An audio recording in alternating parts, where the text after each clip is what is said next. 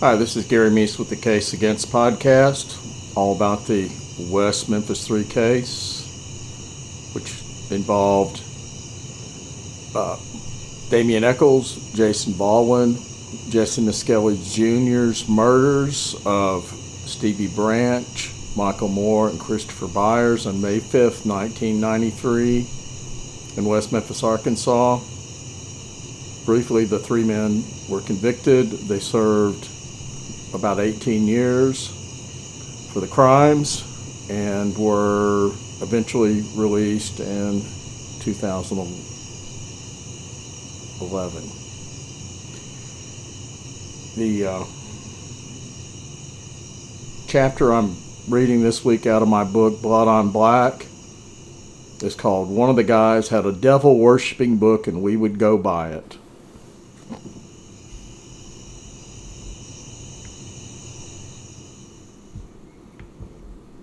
The uh, I have two other books. Uh, Blood on Black's the first of two volumes on the case that goes into in depth about the case. The second book is Where the Monsters Go. Uh, I revised, condensed, and did some other editing uh, for a smaller, more somewhat more affordable book called the Case Against the West Memphis Three Killers. All three books are available on Amazon uh, in Kindle format and also in print. The area we're looking at this week involves yet another dubious uh, statement from a pretty sketchy character. However, I, I think it does illuminate some aspects of the circumstances surrounding the crime. It's certainly worth knowing about and reading if you've got a deep interest in the case. It's also just bizarre enough to be worth reading on its own. Uh, this is a short chapter. It's not going to be a long episode. And I'm not suggesting that this in any way uh, is some sort of damning proof against Damien Echols, Jason Baldwin, or Jesse Misskelley Jr. I certainly, if he, this person had testified, of course, we don't know exactly what he would have said on the stand, but, you know, I, I don't know how good a witness he would have been to begin with. Alvis Clem Bly, and furthermore, I, I don't really know that uh, he would have anything that would, you know, have worked greatly toward convicting them. However, I will say again, it's certainly worth reading, and he's he's a little older than some of the other uh, people we've quoted, mostly a lot of teenage um, acquaintances of Damien Echols, Baldwin, and Misskelley.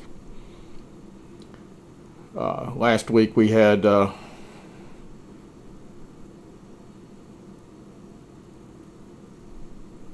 Ricky Clymer tell his version of various satanic rites that were going on in Crittenden County, Arkansas, back in 1993 when this this this case was going uh, ongoing and so this illuminates some more um, some other aspects of that. Self confessed Satanist in trouble with the law became a prime source of information in the case.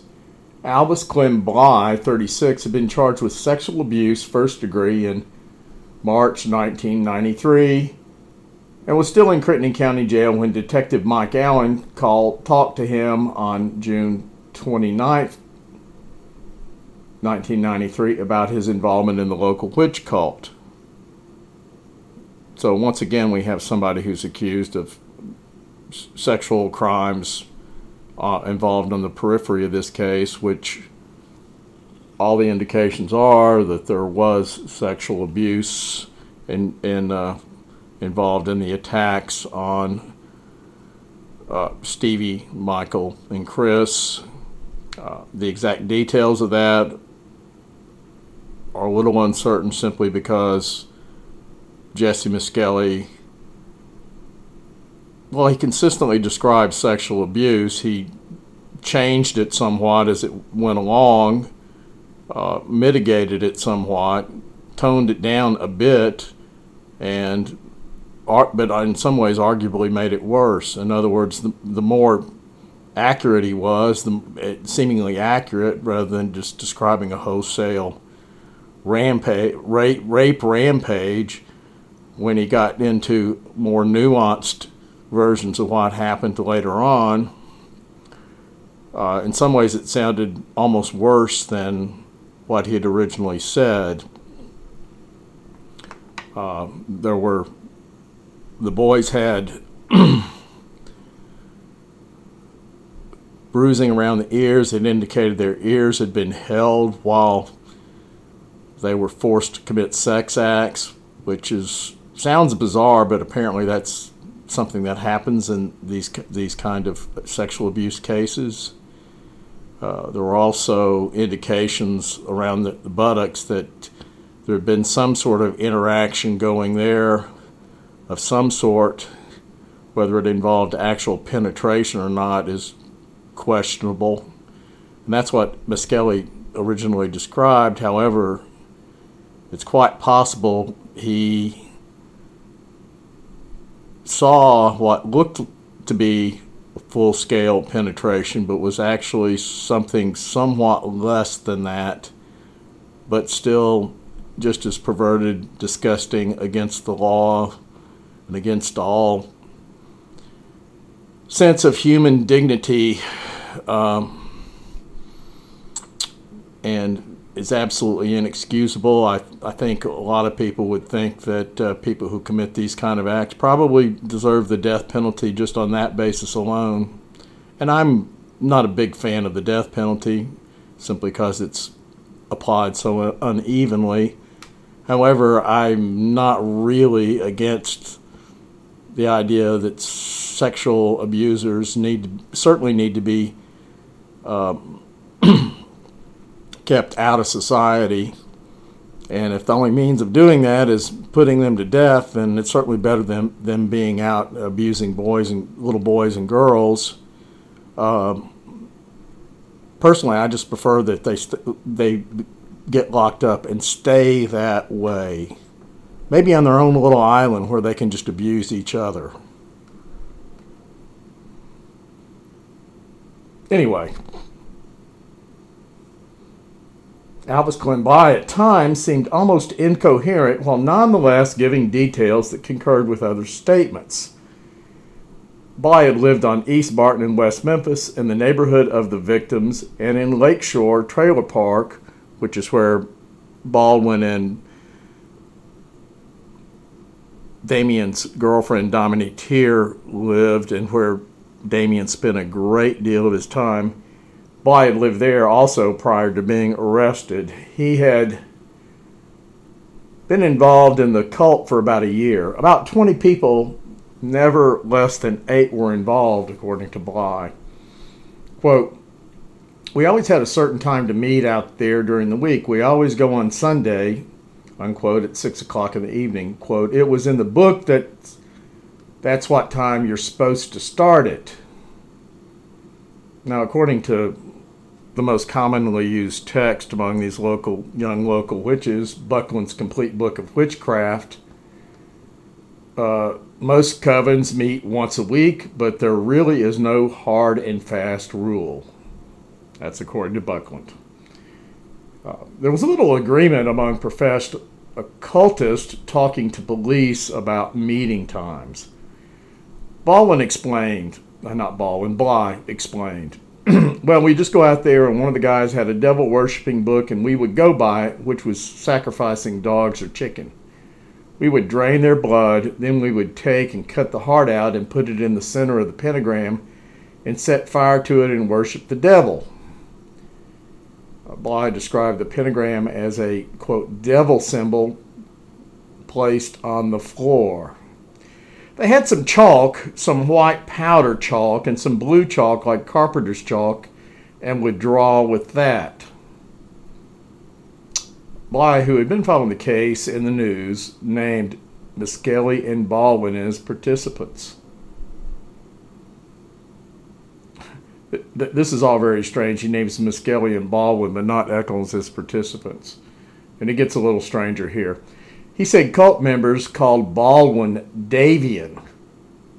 Mike Allen got out a newspaper with the stories with the story about the killings and photos of the three suspects. Allen. Okay, is this the one they call Damien? Presumably pointing to a picture of Damien. Uh, well, we'll find out what who's actually pointing to. Bly, no sir. Allen, that's I, I'm pointing to Jason Baldwin. Okay, he was pointing to Baldwin. Uh, Bly, I see that that's not Davian. The other boy was Davian. Damien. I don't see him on the. There he is. That's Davian there. Allen. Okay, that's the one they called Damien there. Yes, Bly. Yes, sir. Allen. Davian. Whatever you name him as. Bly, Davian. That's devil name. Oh, Allen. Okay, and this is the, this is the person you know as Baldwin. Bly, yes, sir. Allen, point to a picture of Jason Baldwin and this person here. Do you recognize him? Bly, he's the leader. Misskelley is. Now, clearly, Jesse Misskelley was not the leader of the local witch cult, not even close. and Allen's response is, "Okay, um, Bly. All I know is Jason or Jess or Jesse, something like that. I'm almost I'm I'm not sure if you're confused. Maybe I am too. it, I'm just quoting what's said here it seems that Bly did not do a really great job of identifying these guys. He doesn't really seem to be clear about their names, etc. Bly named locations for cult activities such as an old red barn behind Lakeshore, a huge empty house out on Highway 50, 50 North, and a shed behind a house on Rich Road in West Memphis. Bly claimed he had had a ski boat and had taken Misskelley down to Hernando Point in Mississippi the previous summer, which seems strange since he seems to have been uncertain about Misskelley's first name. Uh, Bly, I don't know how he brought it up, but I used not to believe in the Bible or the Lord, and he asked me if I was atheist, and I told him yes, and that's how I come about getting in it. He told me that the devil would give me more than God ever would. Allen asked about illegal activities within the group. Bly, killing the dogs is illegal to start with because we would steal the dogs from people, and um, that rape where they raped that girl out there, I know that was illegal. He said the rape of a girl who was a member of the cult occurred at this local structure called Stonehenge, which was a an abandoned and otherwise dilapidated cotton gin. I mean, basically, it was a bunch of big concrete pillars. Uh, Ricky Clymer had mentioned a rape, who was in the episode last week, had mentioned a rape as part of a hanging ritual. Why? Well, Misskelley came up with the idea of it, and then Baldwin went along with it. Baldwin was the first one that raped her, which she kind of went along with, but when the other guy started doing it, she had a fit about it, said she would tell. He named a 16 year old who lived in Lakeshore as the victim. She apparently was never interviewed, which, you know, there are criticisms of the police that get thrown around, and and uh, I concur with some of those criticisms. I, I don't think they did a terrible job. I don't think they did a great job, and obviously there are a lot of people. Some people they talk to, you sort of wonder why did they waste their time, and there are other people that they didn't talk to and you and didn't record the interviews and you wonder why they didn't talk to them including the parents. It would have been good to have recorded interviews of all the parents. Not because any of them were implicated in the crimes but just simply to get more background and understanding of the boys, who they may have known, who their friends were, uh, if they'd known who maybe there's some other boys who had gone out into the, these woods where they were found after having gone missing. Well, maybe there would have been some other little boys that have also gone out there at different times who could maybe give them some more some more information. Uh, they spent quite a bit of time interviewing many. There were many interviews of one friend, Aaron Hutcheson, who started right off with a very dubious description of events on May 5th, 1993, and just sort of went on from there, seemingly making stuff up to the point that it was difficult to tell if any of what he was saying was fantasy, was had any kind of reality at all, if it was all sheer fantasy, or if there were some basis for the idea that they had actually seen some uh, rituals going on out there. Uh, maybe if they'd talked to some other little boys, they might have who were friends, uh, who either saw this or heard this from uh, the three boys that were killed. That perhaps we would have gotten a better idea what was actually going on. And this is a good example of a case where they had the name of a girl in the lakeshore, and if there was actually a rape there, which seems to be uh, something that would draw their attention, seems like they go talk to her, but they, they didn't, and I, I don't understand that. I don't understand why they didn't do a much better interview with, say, Dixie Hufford. Uh, since L.G. Hollingsworth, there were a lot of questions about his activities, and she was somewhat central to not only that, but also to the Hollingsworth family sighting. Instead, we get a very perfunctory and unsatisfactory interview with Dixie Hufford. Those are some easy examples. There are, there are, there are others. Back to Alvin Bly. Stonehenge, Stonehenge, he said, was, quote, the only place we sacrifice dogs at. How we do the dogs, we beat them to death first with sticks, and they were alive when they we hung them up. We would beat them to death over the top of the pentagram. The pentagram would be drawn on the floor right under where we hung the dog up. We would hang the dog up above that, and then we would cut his throat, his thing, and we would catch the blood in a pail. And then we drank a cup full a piece of the blood, and then we would cut its head off. Then we would cut him open and cut his heart out. We would put the heart in the middle of this and pour alcohol on it and mixed with baby oil. We had a pie pan we would set in the center of this, which is the same thing I'm talking, you know, we got the blood in it.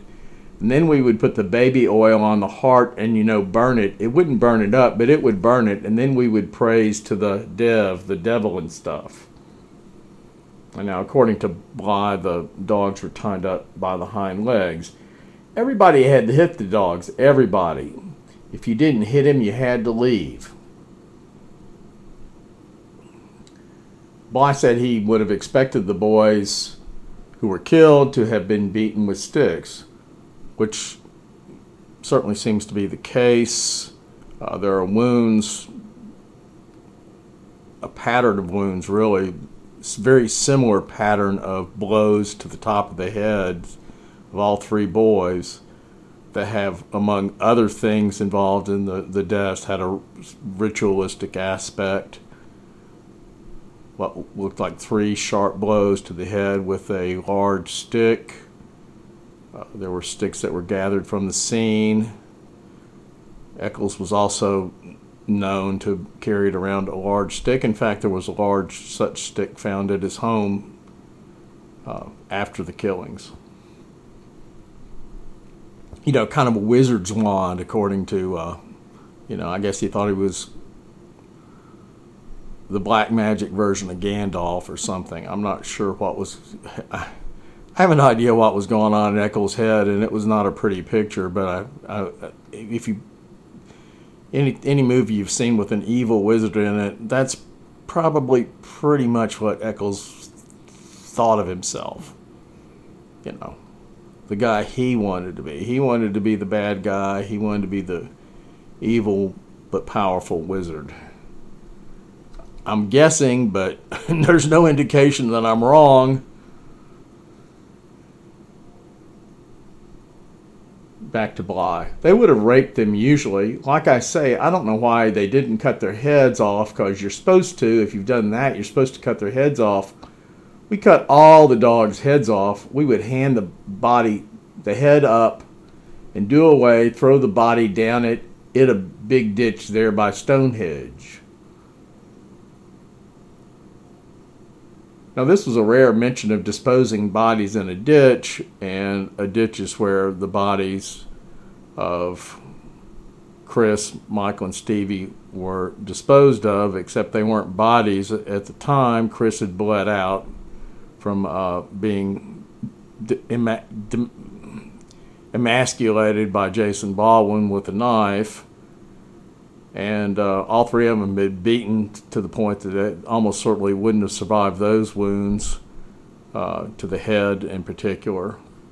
There were a lot of cuts to Stevie and to Chris, other cuts. Um, but Michael and Stevie drowned after being stomped into the mud of this muddy little ditch in what is known as Robin Hood Hills. So there were bodies disposed of in a ditch in the killing as well. Allen asked, Any other body parts they might cut off? Bly, their penis, bite it off. That's what it reads in the book to do devil circumcision there's nothing in Buckland's book that suggests anything like this. So I'm not suggesting that that's the book. Again, that seemed to be the book most of them were using, but that's not necessarily the book that this particular group were using. Um,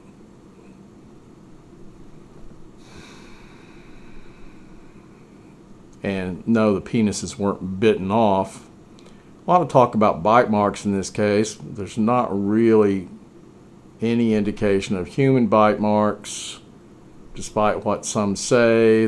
There is a mark on Stevie Branch's brow that's often attributed to a bite mark. It's almost perfectly round. It's got a little X mark in the center, and that mark almost perfectly corresponds to the mark that the the the bottom of the hilt, the hilt of uh, a Rambo knife would make if it was slapped into your head. Uh, a Rambo knife, very similar, if not the same, as the Rambo knife found in the lake behind Jason Baldwin's house. Uh, a Rambo knife that both uh, Jason Baldwin was known to have, and that Damien Echols' girlfriend, Deanna Holcomb, said that he carried around all the time. And there's no doubt that, that uh, Baldwin and Echols both were knife collectors.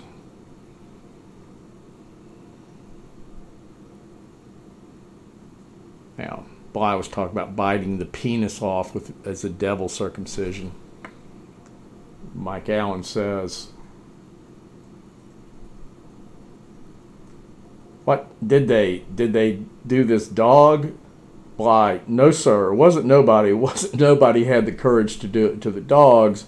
We would cut, we would cut their penis off, but they wouldn't bite off like you were supposed to. Imagine that. Bly, Skelly always had the knife he carried on his side all the time. It's a hunter's knife. It uh, had a leather handle wrapped leather handle. It had a can opener. It come out and it was swivel down the top like a little saw deal. You know, it sounds something like a Swiss Army knife. Uh, the blade had quote ripples in it. It it called a gut knife. Now, Bly said the knife was about 11 inches total length. Well, that doesn't sound like a Swiss Army knife, but some of these attachments do. It's called a bleeder, what it is, gut knife.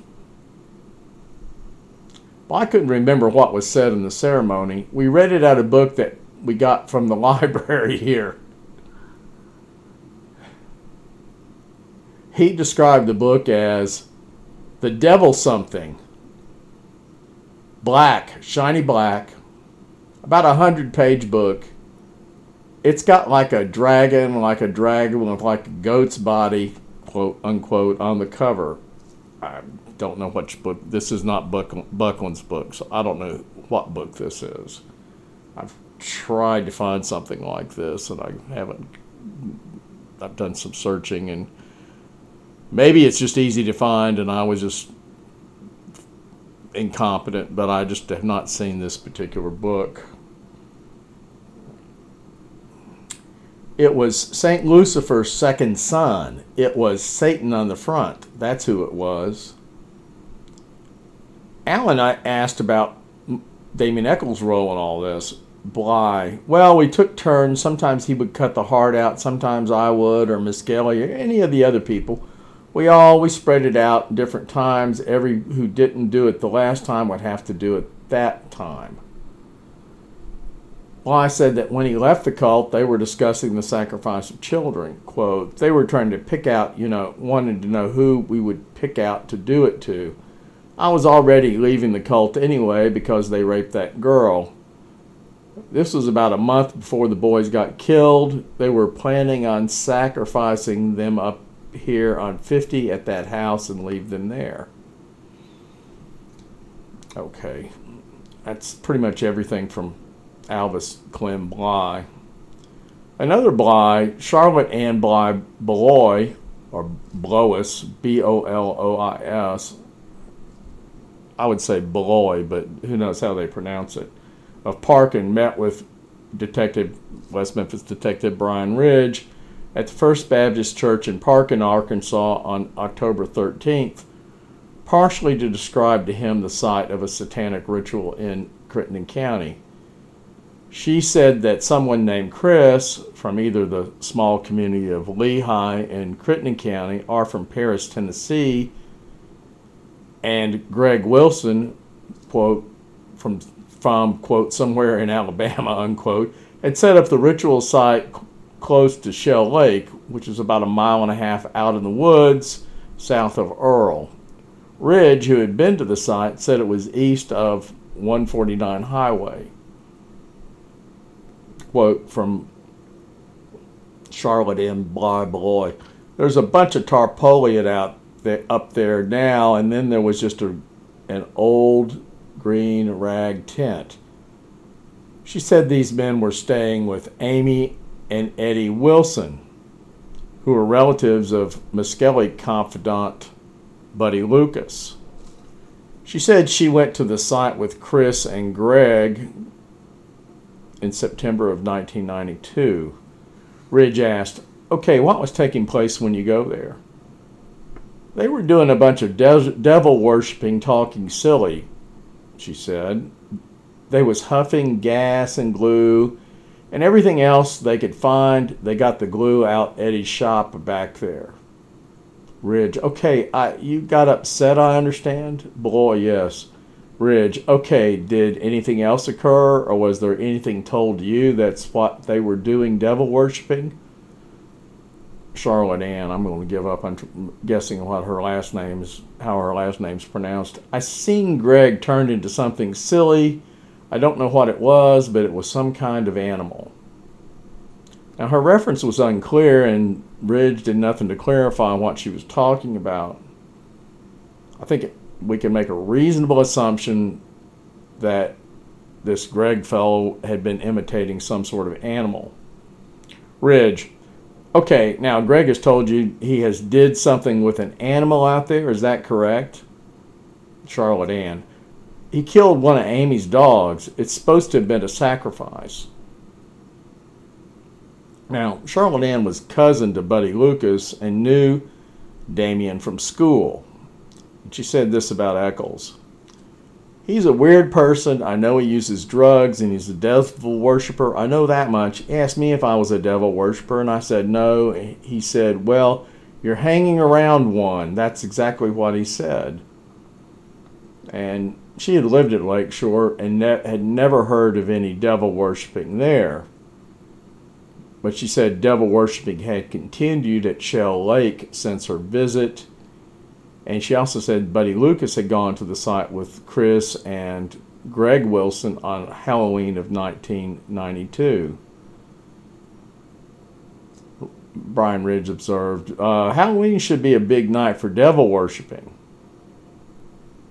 Now, you know, in the Mid South, that time of year is a welcome respite from oppressive summer heat. There are lots of community festivals, school football games are well attended. Nighttime becomes pleasantly cool. Damien Echols has called Halloween his favorite holiday, so Ridge's conjecture about holiday being a big night for devil worshiping is based somewhat on that, I think, but also it it is uh, one of the larger occult holidays. Um, like October, May in the Mid South is a distinctive time of year, being a relatively warm but pleasant climate before the summer heat arrives in June. Along with the end of the school year, there are many outdoor activities and festivals. May is not a month easily mistaken for another in West Memphis and Marion, Arkansas. Both months are prime time for witch cults. The disjointed and otherwise suspect accounts of Alvis Bly and Ricky Clymer, the, the chap from last week, despite obvious problems, offered further evidence that witch cults were alive and thriving in Crittenden County in 1992 1993. And that's the end of the chapter. Now, you know, I have all sorts of problems with that, and I think that it's pretty obvious why. There also seems to be an element of truth running through there. I'm I'm just not sure exactly what it was. Why, I'm not sure why Bly would be just simply making this stuff up. I mean, was in jail. Maybe he was hoping for a deal. But I don't see how being involved, admitting to being involved in all this would necessarily get him anything in particular. And he he didn't say anything that incriminated uh, Misskelley, Echols, and Baldwin in the actual crime. He describes some rituals that they were involved in and does so in such a poor way that it's actually often hard to, to figure out who he's even talking about as being involved in this. However, Misskelley also described sacrificing dogs in his initial confession. And maybe Bly was building on that somewhat, but uh, there were sites around, there had been some sites around Crittenden County, the West Memphis area, for about, they've been found over the last, the previous 18 months to a year, 18 months to two years that were uh, looked like some sort of animal sacrifices had been conducted. You know, uh, the old Dab school that eventually burned down had uh, one room that had chalk markings that were occult in nature.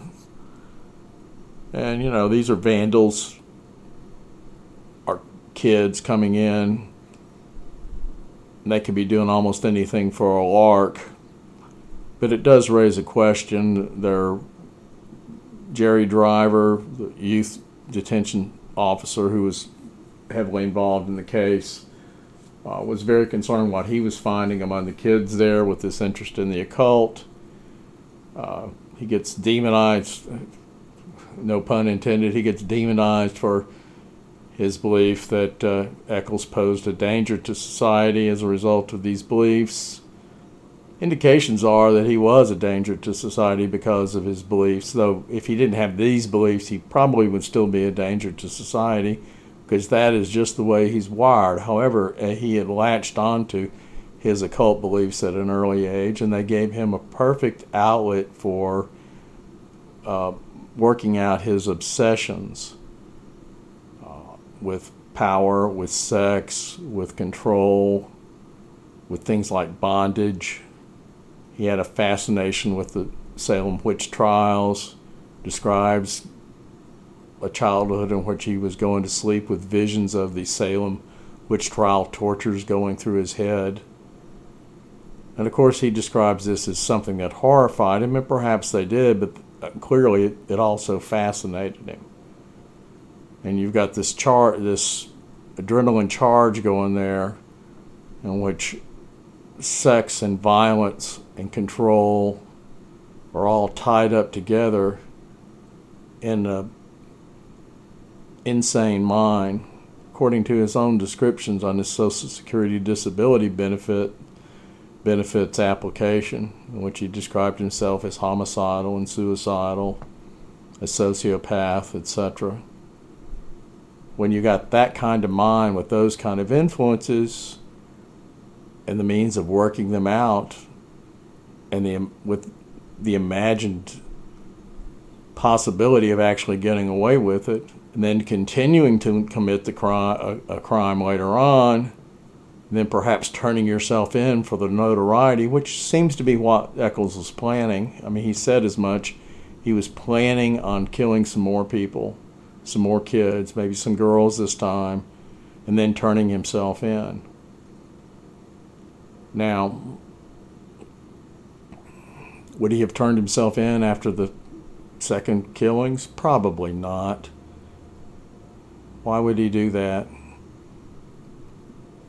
The only reason he would would be for the notoriety. And if there were a second wave of second set of killings with two or three girls or little boys or whatever he happened to find, would he stop? Doesn't seem that likely, does it? One more set of killings after that, and he becomes a serial killer by definition. So, we may well have had a case where there was a serial killer in the making who was just so profoundly over the top in his initial crimes and was and was stupid enough to believe he was smart enough to get away with showing, basically hiding in plain sight, actually bragging at some points at the softball game about having been involved, having committed the killings, talking about uh, with various friends about his involvement in the killings, and yet he thought he could somehow get away with it. And you know, the truth is, if Jesse Misskelley, if there hadn't been the Vicki Hutcheson Jesse Misskelley connection, in which the police, because of Vicki Hutcheson deciding to play detective, making this contact with Damien Echols through her friend Jesse Misskelley, and then the police becoming interested in Jesse Misskelley as maybe somebody who might have some information on Damien Echols. You know, he wasn't high on the list it was a month after, almost a month after the killings, that they talked to him. They brought him in. They didn't know he was going to confess to the crimes, and that wasn't on the agenda. There were a lot of people who were much higher on the list as, as potential suspects. I mean, there's several lists that were there that were out, and uh, very soon after the crimes, people who might either know something about this or actually be involved. Misskelley's name doesn't appear on those. So he was not somebody that they would have picked out as, well, oh, this is the guy to go to. Let's coerce him into a confession, which didn't happen. And then he'll implicate his friend Damien Echols. I mean, there were people who were much more likely to, on the surface, who seemed much more likely to become involved in this kind of crime, including Echols and Baldwin by his association with Echols. And make no mistake, just because he's just his best friend, well, you have to raise the question. Why would an otherwise seemingly normal boy make friends with the weirdest kid in town, someone who was obsessed with horror movies, who was constantly making jokes about cut, things like cutting people's heads off, uh, going around talking about himself as being the son of Satan and a devil worshiper. You know, and perhaps it's quite likely that some of this, I mean, I'm sure some of it was just for attention because he loves he loved attention then, he loves attention now. His activities now are all about him, his occult his occult practices, and look at me, look look how I'm dressed, look at my tattoos, look at my strange hairstyles. Look what I got away with, and look what I can do now.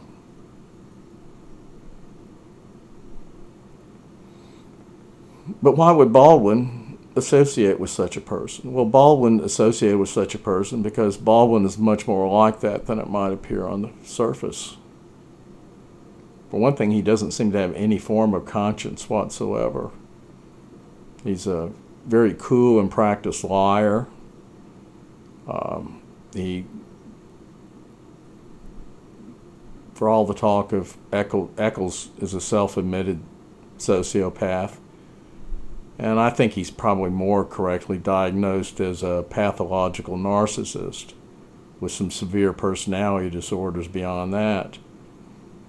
Uh, Baldwin's probably a lot simpler and a lot closer to that particular diagnosis of self diagnosis of Echols than Echols is. In other words, Echols might not have much of a conscience, but perhaps he's got something lodged back there somewhere. Not much sign of it, but but there's really no sign that Baldwin really cares about anything but Baldwin. He makes a show of being involved in uh, activism for prisoners, uh, the wrongly accused. I'm still waiting to see any evidence he's actually doing anything with his proclaimed justice organization except collecting money to support the lifestyle of Jason Baldwin. If anybody come up with any information otherwise, you know, let me know about it. I have an email address, garymeece at gmail.com. If you've got info, uh, I, you know, and I realize, I'm, believe me, I may be dump, I, maybe I'm deluded about how many people even listen to this. But, you know, if you've got a question about the case, or, or you have information about the case, feel free to send it to me. Feel free, but I'm really challenging people to come up with any information about Jason Baldwin's organization doing anything other than collecting money for Jason Baldwin. And occasionally showing up when a high profile prisoner, you know, gets out of jail, he sort of stands in the background somewhere with a smile on his face as if he had something to do with it.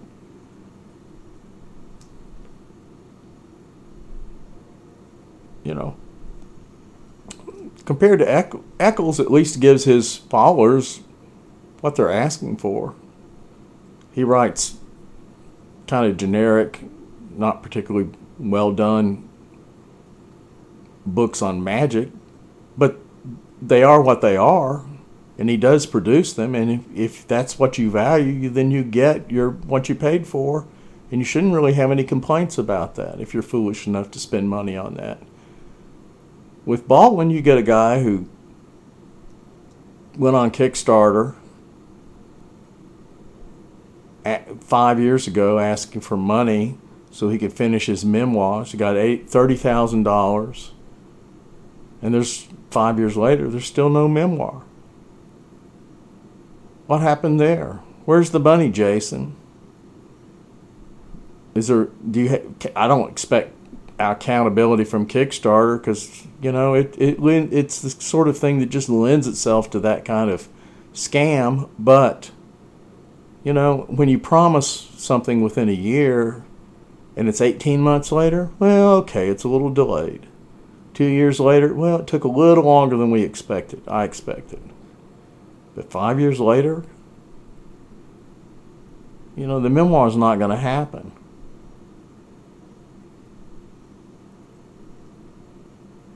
And certainly the $30,000 that people forked out, they weren't expecting to wait five years to get a return on their investment. Not that, the, not that it's going to be worth anything anyway. It's all going to be Jason Baldwin talking about his life in the slave fields of Arkansas and all this other ridiculous stuff he, the lingo he's picked up from people like Ava DuVernay, who did the ridiculous Central Park Five uh, Netflix docudrama that totally distorts the record on that and builds up all this sympathy for not just those five guys, but the, the, there were a number of other men, young men, young men, teens who were involved in these attack, not uh, these attacks, and pro- possibly the, the rape too, but certainly there were a number of other young men involved in viciously attacking people in Central Park for no reason other than they could and because they were white. Let's go get some white people, mess around with them beat them up, steal their money. That'll be great fun. Really, it's not so different than what Echols and Baldwin and Misskelley did when Jason and Damien invited J- Jesse to come along with them earlier in the week. They said, let's go Wednesday, let's go over to West Memphis, Arkansas, and beat up some boys and that sounded like a great idea to Jesse Misskelley Jr.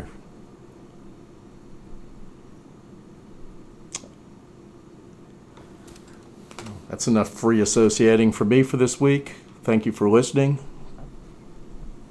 I'll be back next week with perhaps a longer podcast and probably something more substantive. I do think the case of the not the case of, but the the, the story of Alvis Clem Bly is interesting with all the problems involved in it. It's still interesting because I do think something was going on there. However exaggerated and however bizarre and however out of touch his own descriptions are, there was something going on there, and I have no reason to think that Damien and Jason Baldwin were involved. Um, I have really no reason to think Misskelley wasn't wasn't involved. I'm, I just think he. I tend to think he was on the periphery of all this. This was all for him. This was just an excuse to be a goof, to drink, and to beat up people, which is you know, it seems to summed up his existence in many ways, besides him and his own 12 or 13 year old girlfriend. But anyway, that's it for this week. Thank you.